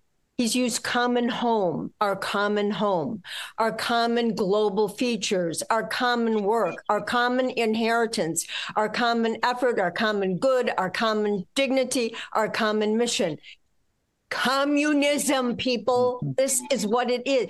Com, you know, our com- again, it kind of pulls at the heartstrings. Yes, we all have this shared vision. The only vision for mankind is the beatific vision of Jesus Christ, our Lord and Savior. And um, and this is the absolute destruction, suppression of Genesis, all the messages of Genesis. And we're seeing this in the L G B T Q I A plus plus plus what's um, movement. And Francis is now in October with the Synod on Synodality is going to be embracing the whole L G B T movement under the rubric, and this is linguistics again, of being inclusive and merciful. Mm-hmm. And so, um, you know, your average person, average American, oh, yes, they want to be inclusive. They want to be merciful. They want to dialogue. But, you know, you pull, what does that mean? That means that the Sisters of Perpetual Indulgence who, um, you know, have drag queen shows, who twerk in front of children, who strip in front of children, are going to be walking into our churches and into our holy masses and going to be teaching in our schools, because we will have a papal document that says that this group needs to be included in our religion. So, um, you know, the language in Alex, you know, I've learned this from you. I've been, I've read many of your articles. It just, it just awakened me in so many respects, is that we have to be critically looking at the language, because the language triggers the underlying um, agenda. Mm-hmm. You know, the language is meant to um, suck us in. Um, and they, because they don't speak the truth, they don't. Jesus Christ is the truth. Um, and yeah. so, um, you know, that's what I want. You know, these are the kind of things that I learned along the way, that when I see others using, and now they're all using common good, common life, common mission, common dignity. No, no, we are unique individuals made in the image and likeness of God Almighty. And um, while, um, While all of us are the same, each of us is unique. And this is not a common, common experience where we will all submit to the oligarchs in the state and subsume our identity, our beliefs, our hopes, and our dreams, and just follow lockstep. That's where they're going. Um, and they're using it, you know, and they know, they know, they know that they have to use religion, because they know deep in everybody's soul, even if it's it's tarnished and and lost, deep in their soul, everybody searches for that spiritual. And so the New World Order has to provide that. And um, because if they suppress all the religions, all the major religions, people will be floundering. So they will give them their new world religion, which is the Maya, God, Gaia mind. And, and and Liz, in that they really want to steal our soul, because you said something very important. The difference between humans and, and all the other biological species is that we have a soul, and they are trying to steal that soul, because if they do that, then they will control humanity and we will be nothing but uh, basically educated apes. That's right. That's right. That's right.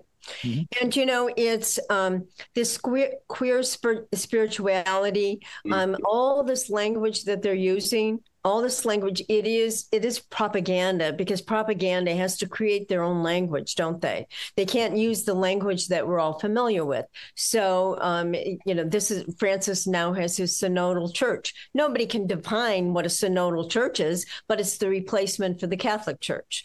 And um, it's the New World Order. And he has surrounded himself with both Freemasons, with pedophiles, and with globalists. That's who he surrounded himself with.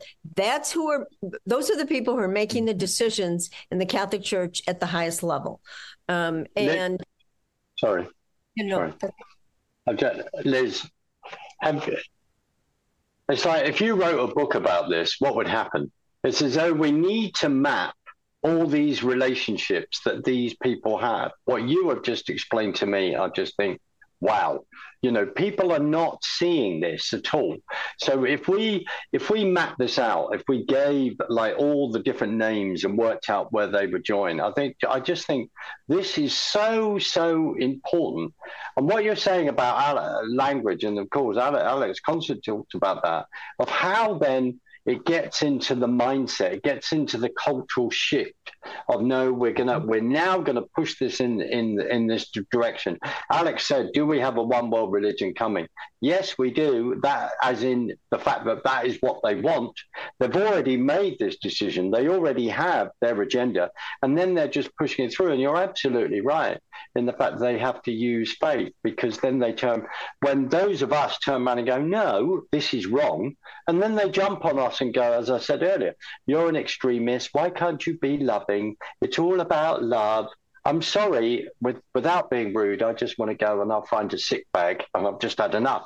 And and we have to say it how it is, because people are not waking up to this. And I, I just praise God that you are. It's like with Alex, you know, we're attending these things. We have got to, more and more people have got to do that. We need the outlets to explain this even more, because the hour is so late. Oh, yeah. Yeah. Liz, you, you mentioned, and maybe Alex would be interested in this, because you do write. You're, you're an attorney. You're very accomplished as a writer. Um You are planning on attending another uh, opportunity to vi- visit the Vatican this year, yes. Is that correct?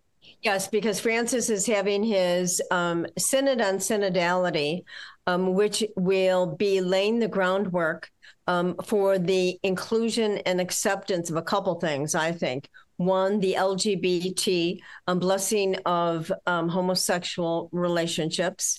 Um, it will also be um, blessing a new mass of enculturation, which will include um, for the Maya and Southern Church in Latin America and Central America, um, many of the features of the Latin, uh, the Mayan Mass, which are, frankly, clearly Mayan pagan um, rituals, pagan rituals. Their God is not our God. They have a God of the sun, of the moon, of the corn, of the maize, of the of the water. The, the, that's their God.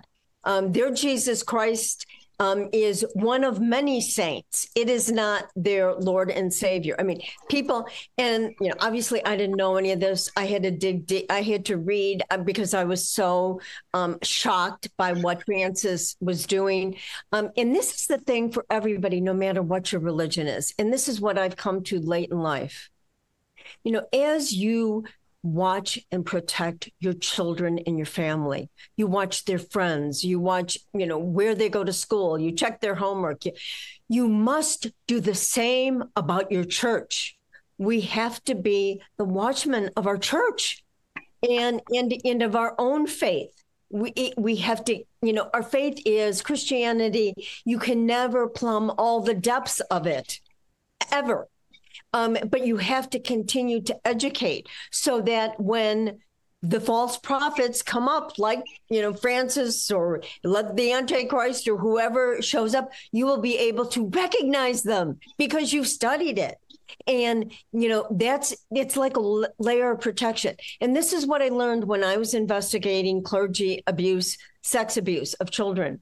I realized that one of the reasons why it flourished for decades is because people were not paying attention. They weren't listening to their children. Um, they were, you know, you know, just thinking that, you know, Father O'Murphy couldn't do such a thing. Um, and because people weren't paying attention, because uh, cops and police weren't prosecuting, um, judges weren't prosecuting, uh, state's attorneys were covering up. Everybody was covering up for these evil men and not protecting the children. And, and it wasn't just the bishops who were covering up.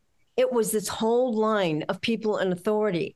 And parents need to, first and foremost, protect their children, but they have got to start paying attention to what's going on in their government and what's going on in their church, because the churches have been totally co-opted.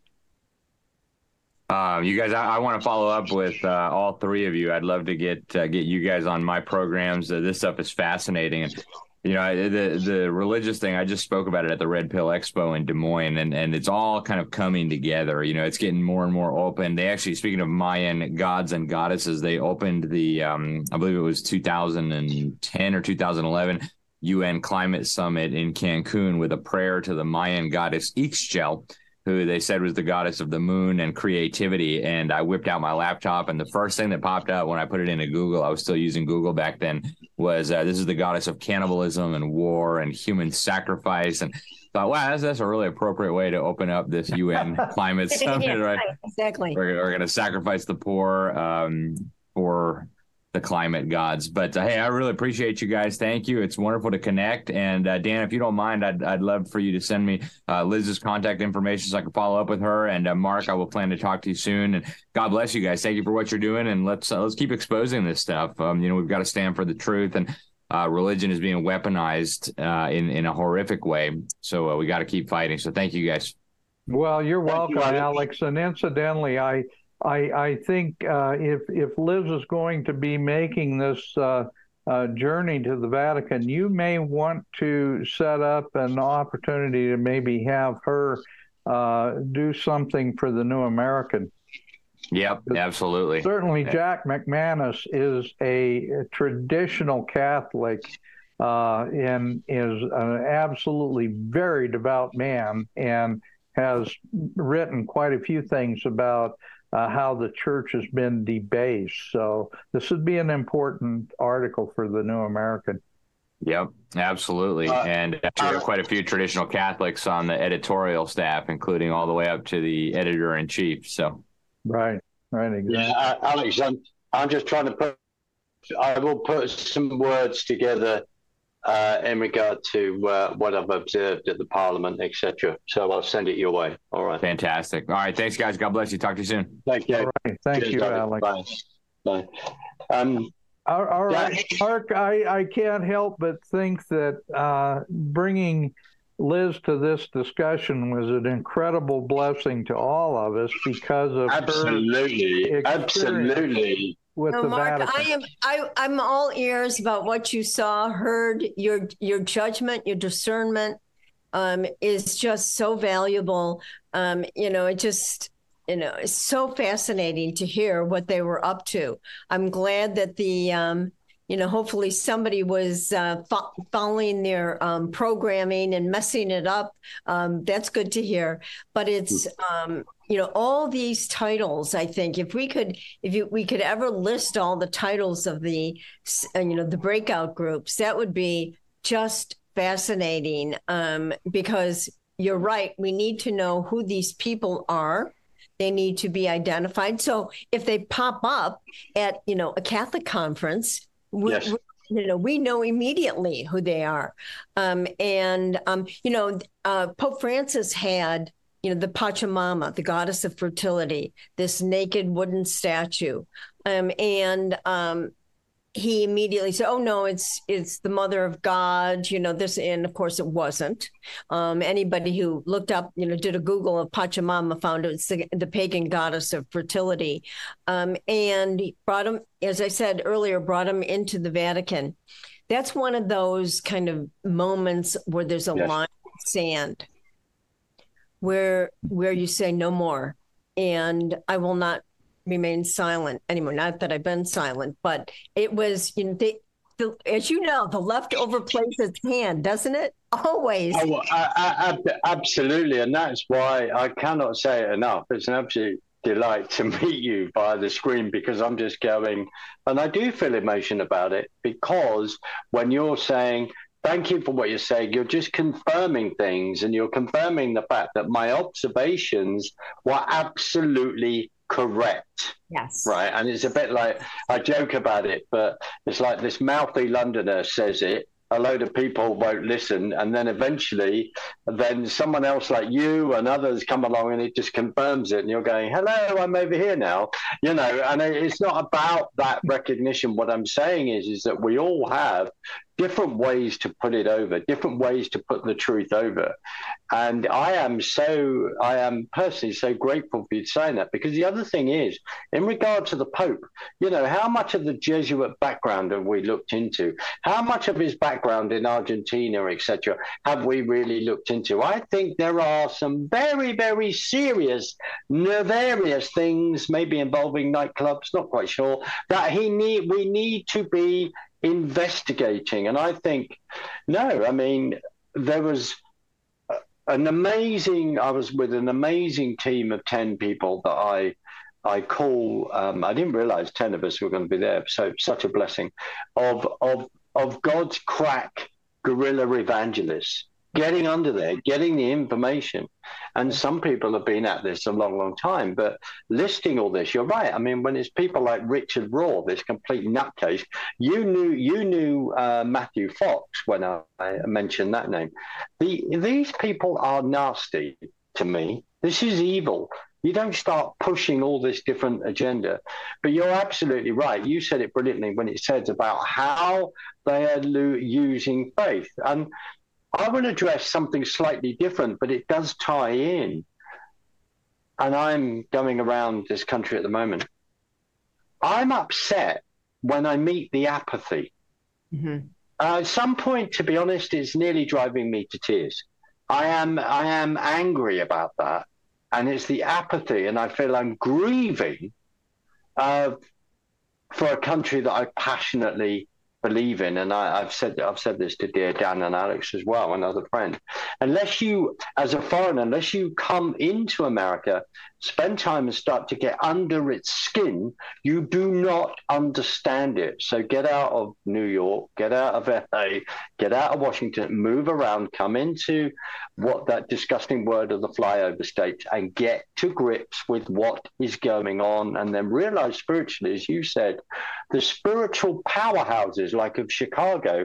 We think of Nancy Pelosi, the Clintons, the Obamas, Bill Ayers, and all the rest. Spiritually, what is that saying there? Why aren't we addressing that? We have the same at home. We are, why aren't we addressing that? And you said it brilliantly where you're talking about the pagan roots. The U K is basically ready to explode with paganism. Mm-hmm. It's happening. They are, they are really our roots. And sadly, as I said earlier, every single negative culture change that comes out of California influences the world and has influenced um, my country. So if you take a church, if you take the church leader, Bill Hybels, and their church at that time, who then turn around and go, oh, we made a mistake. We should have spent, I know he's made some mistakes, but we should have made, we should have spent millions of dollars on encouraging people to, basically, we should have just asked them to go and read the Bible themselves and work out their relationship with God.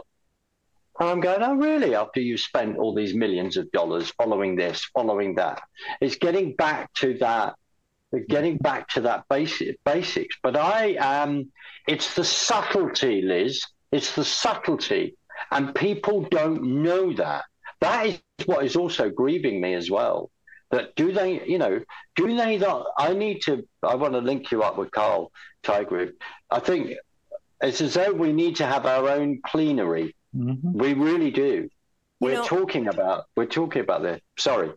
This is, this is my thought. I think COVID, the positive about COVID was woke up a lot of people. Mm-hmm. And it was so frightening, so terrifying um, that it drove a number of people back to their faith. I think I think there has been an awakening, but I also but I also agree. I also agree that there's a huge amount of apathy, right? There's only one general, you know, in, in a battalion. Christ only had twelve apostles, and, and they all abandoned him when he was carrying his cross. So, um, you know, it's it's going to be that band, that small band of brothers and sisters fighting, um, uh, speaking truth to power. Um, we, um, in the Catholic Church, we had one bishop um, who was excommunicated, Bishop um, uh, Athanasius, um, after, you know, fighting, fighting the Pope, fighting all the bishops, fighting the world himself um, against Arianism. So it only takes one, um, but we have many more than one. And I do think, thank you Tony Fauci, Joe Biden, and the rest of you, um, America is waking up. They're not mm-hmm. buying what their government is telling them. Mm-hmm. They're looking deeper.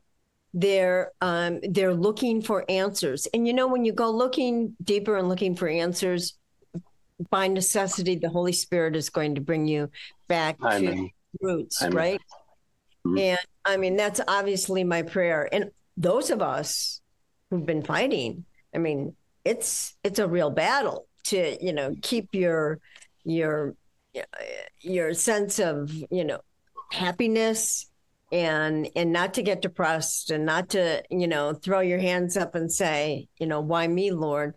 Um, but I think um, it's worth it. The battle is absolutely, it's for the future of our children and our grandchildren.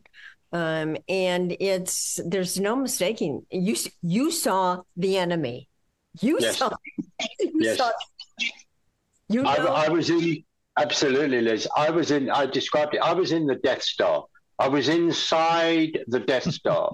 And then suddenly, um, miraculously, I won't talk about it yet, but in some ways, but um, we ended up, well, we'll talk, we ended up at, Carl and I ended up at this meeting, and I think it was, it was God's hand, this round table of the great and the good. And, um, that was really interesting to be in a situation, uh, Dan, Liz, when they say we're all under Chatham House rules. Oh, yeah. yeah. And I went, really? This yeah. is interesting. I won't reveal too much now. But on the other hand, then there was someone there from the U K. That was interesting. Um, there was Obama's uh, ambassador of faith when he was appointed there. Um, I thought, hmm, this is really, really interesting. Here we are, the Death Star. Now we're all under Chatham House rules. And I suppose what it is, is that you and I, not, well, I ignored it, but you and I, um, we're talking about some of this or we're reading stuff about this. And then suddenly, Liz, as you're quite rightly, I was then in the middle of, of the Death Star, seeing, as a dear friend of mine said, seeing people or hearing people talk about not genocide openly, but it's going it's going that way mm. and questioning the amount of people on earth. Um, Dan, I, I want to say to you, you know, I've had the privilege to be on this show quite a number of times and host it. I think this is one of the most important shows we've, I've ever been able to do.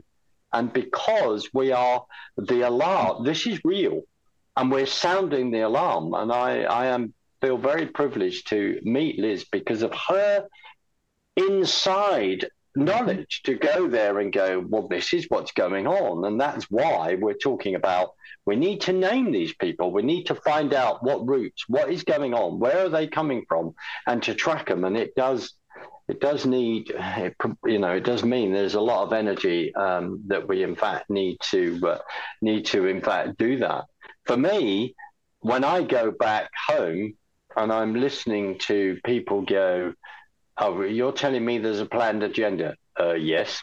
You actually want to know about it? Uh, I don't know. Well, this is what's happening. It mm-hmm. becomes very, very boring to keep absolutely keep saying that. But not we must... really. Not really, Mark. There's nothing no. boring about that. Now, I'm going to ask Liz, because this is something that would fascinate you. I'm going to ask Liz. Um, you... went to the Vatican because you were involved with Oprah's program on human trafficking. You worked in South Africa, all over the world, really, uh, to try to stop human trafficking and pedophilia. I want you to describe some of the things that you could identify and things that became obvious to you when you were at the Vatican. First of all, you went Uh, when Benedict was Pope originally, right? No, no, I, I went only six months after Francis became Pope. And, um, and Mark, I identify with what you said because I, I initially, my brother who was educated by Jesuits said, listen, I don't trust him uh, because he knew Jesuits. I was initially, yeah. oh my gosh, he's talking about my, my subject. So I was, and when I was there, I was like, am I really assessing this right? Am I, do I trust my instincts? I'm in the Vatican and yeah. I'm hearing things. And finally, a friend who was there said, are we the only pro-lifers here? Now, we're in the we're inside the Vatican. And that was like, just like you, like, I was like, oh, I'm not crazy. I'm this, I am, a, you know, this, I am in enemy territory in the Vatican. Um, and so with respect to human trafficking, I mean, uh, you know, the invasion and the border in the United States, we probably have eight million people. This is, in my opinion, a civilization kill shot. It's, mm-hmm. it's absolutely, they're, they're out to destroy this country. I don't know how we're going to survive it. Um, because we have another two years of this administration. We had two hundred fifty thousand cross the border last month alone. Mm-hmm. We have, you know, probably well over one hundred thousand missing unaccompanied minor children, which is a human trafficking nightmare of extraordinary concerns. They are literally, and Mark, I don't know if you've heard this, but Catholic Charities and the Biden administration are literally yes. dumping hundreds of thousands of unaccompanied minor children with sponsors that are not related to them. They have not vetted them. There's no background check. They haven't at all. No, ba- they're just dump- dumping children with total strangers, most of whom are illegal aliens themselves. Now, what I know is predators go where vulnerable children are. And we have, you know, possibly, I don't know, more than a million vulnerable children in this country that have just crossed the border in the last two years. I, you know, I know because I talk to people in Sweden. I talk to people in the U K. Um, I know what's going on because of the migrant car- crisis starting in twenty fifteen and continuing now. It is civilization destruction, civilization genocide. Um, and but we can't talk about it, and the media is covering it up, right? Um, and we are going to see the absolute collapse of education, healthcare, um, society, social justice, social services in this country, the likes of which we're already seeing, you know, massive rapes of children, incredible violent crimes of illegal aliens who just arrived, just mm-hmm. arrived. It's only going to get worse. There's, you know, the housing crisis, on and on and on. So human trafficking, um, you know, Joe Biden, surprise, surprise, a man who likes to sniff children's hair, um, no. the trichophiliac, the trichophiliac, there's a sexual fetish, um, is um, facilitating human trafficking of the world like we've never seen. So you know, I, I can't even talk about it because I, I don't even know how we're going to even tackle it. I have no idea unless vast majorities are deported back. And that would take, you know, a Donald Trump, I think. Mm-hmm. Um, and so um, it's, but when I went to the Vatican, I had the same experience as you did. I was like, I was, you know, Francis always says, God, there's God of surprises. Well, boy, was I surprised when I got to the Vatican, how quickly it changed from Benedict, who um, who would, who, who my scientist told me was very open to having a debate on the issues of climate change, um, went from Benedict to Francis, and in a New York minute, changed like that.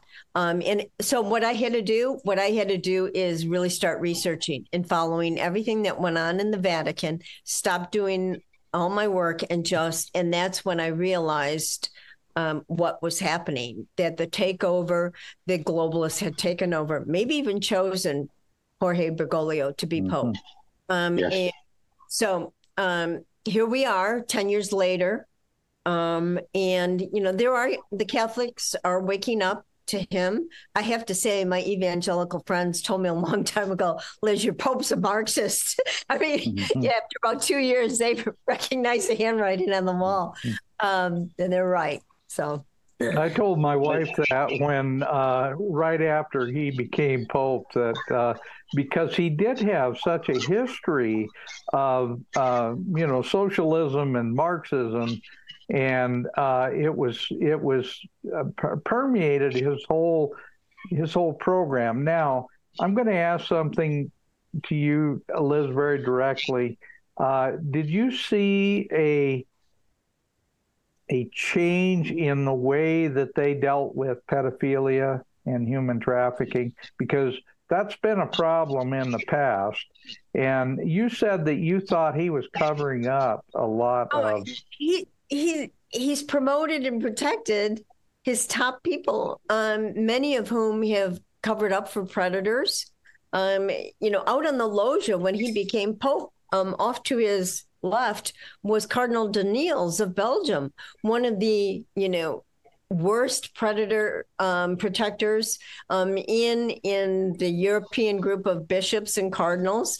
Um, I was involved in the Julian Melissa case, which was a, I don't know, in Belgium. Um, these little girls started getting abducted off the street, and it was a pedophile ring um, in Belgium. Um, apparently, um, it, It involved people at the highest level of government, business, and the royal family. Um, and um, but Daniels, Daniels was um, was found to have the autopsy files and police reports of these little girls who were ultimately murdered by this oh, wow. pedophile ring. Um, Daniels. Daniels was appointed by Francis to the Synod on the Family. Um, and, you know, I could go through a list of all these cardinals that he has appointed and, and bishops that have, you know, are either very gay friendly, um, protectors of pedophiles. Um, and um, he has done absolutely nothing in human trafficking. He has done absolutely nothing to clean up the church. All the things that he was supposed to do, it's only gotten worse. Um, but the media loves him because he's a globalist. And so the media will not Um, examine his record or or his past, as Mark's right. Mark is absolutely right. And the people of Argentina um, have not spoken out, and they should. We need whistleblowers in Argentina to expose um, who Jorge Mario Bergoglio really is. So um, I don't know. It's it's an ongoing battle. Sometimes I feel like we're not winning it, or it, uh, but I'm not going to give up fighting. And um, he is just symptomatic of um, a worldwide problem. But they got their guy. They got their guy mm. in the Vatican. They got okay. their guy. Yeah. It's a big problem. Uh, Dan, Dan, I just want to say that, no, it's not boring trying to explain things to people. What it is, is it's boring when the fact that it doesn't go into their thick skulls when you are shouting and shouting and shouting. I can't say this enough. I feel so encouraged to have met, you know, Liz today by your show and hearing what she's I doing. Feel if same I feel way. I feel the same way. That, that, that is very kind of you. I mean, I'm... I'm not a Catholic. If I could go into the Vatican and be part of that, and uh, and be a mole as well, I would. Lo- I would love to uh, be able be able to go. And the other thing I'll say to you, and and I want to say to Dan to to connect with you. You know, we need to be praying for you for this trip, mm-hmm. and it's expanding that. There are others I know that will that will get behind you to pray about this. And it is such, it's such an honor, because actually what's going on is that we're being called to up our game within all the sphere of influences that we have. We're being asked to uh, up our game. And I, I, you know, I thank you for all, all that you are doing. You made it very, very plain with this is civilization destruction. Mm-hmm. I couldn't have said it. I couldn't have, unfortunately, said terrible news any better. So well, thank you. Mark, I think we are winning this, and Liz, so don't uh, don't feel bad. I, I feel honored. I feel blessed that we were born at a time that we can be in this battle the way we are, and we will ultimately win the battle. Now, that doesn't mean that individually that we may be Um, you know, be the ones that tip the scale, but we will be part of the movement for sure that will do that. I've got a, a question. Uh, you, you mentioned, Mark, that you uh, wanted to get back with uh, Carl. I would really like to introduce Carl uh, to Liz as well. Absolutely. Uh, That'd be if, brilliant. If we do another program in September, yeah. um, yeah. Liz, would you be interested on coming on? Because Sure. You need to meet uh, Carl Teichrib. He is, he's written a book, and it's made something that you would really, really enjoy. It's, uh, it is a bit of a tome, but it's extremely well written. It's called Game of Gods. Mm.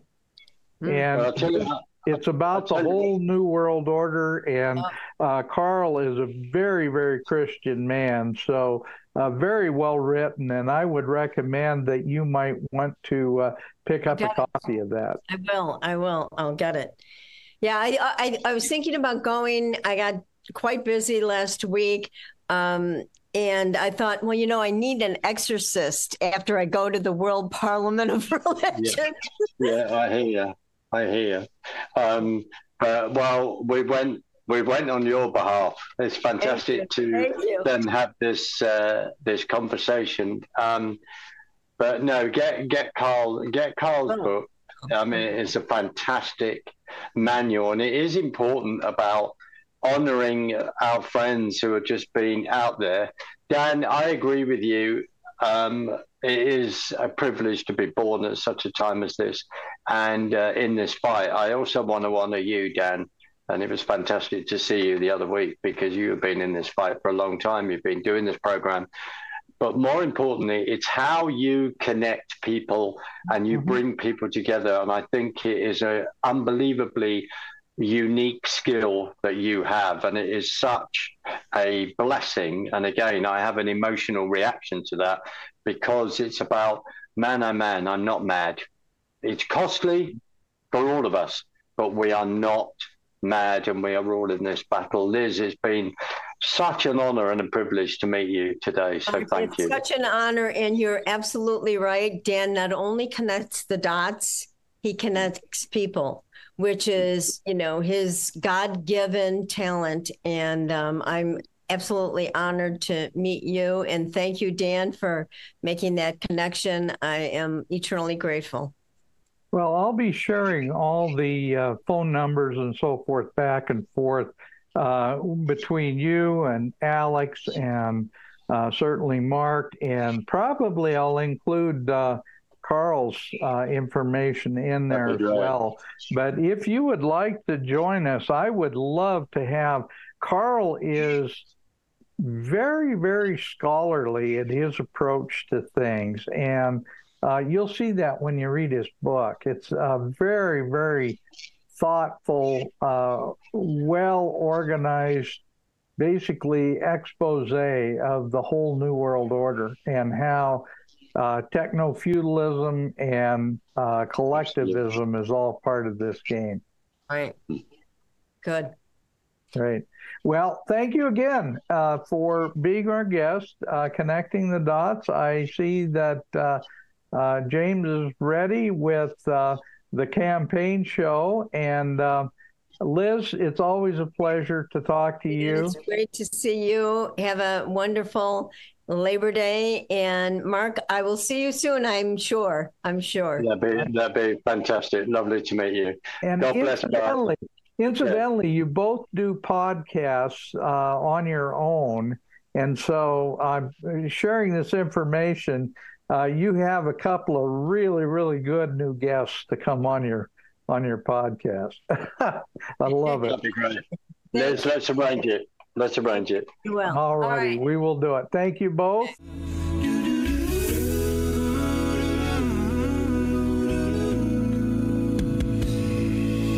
From the lakes of Minnesota to the hills of Tennessee, across the plains of Texas, oh, from sea to shining sea, from Detroit down to Houston, and New York to L A, where there's pride in every American heart, and it's time we stand and say.